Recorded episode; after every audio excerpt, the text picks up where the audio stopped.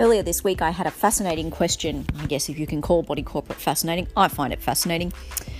I had a fascinating question from a committee member about why waterproofing of balconies underneath tiles was not included as an expense, as a line item expense in the sinking fund forecast.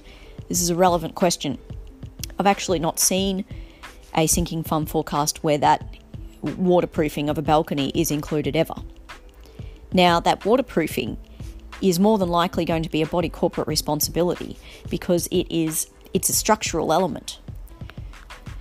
So my understanding from doing further digging is that sinking fund report writers sinking fund forecast rather report writers take the view that oh no hold on wait that balcony's on title that's going to be owner responsibility it's going to be the owner's job when they replace the tiles in 10 years' time because they want to do a bit of a renovation. They will redo the waterproofing at that stage, and uh, that's it.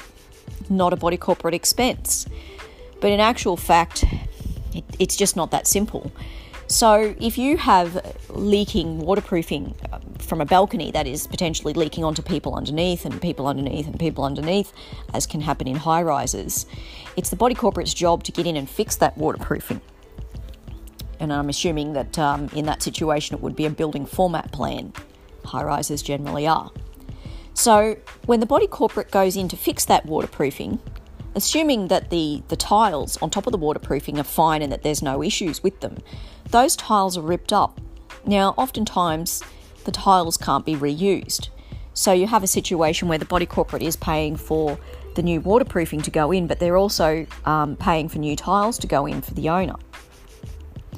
Now, depending on the age of the building, they might not be able to do like for like. They might have to get, I guess, more up to date tiles. It really depends on age. Tiles are a little bit like paint, a little bit like fashion, they go in and out of fashion. So, what do you do in that situation?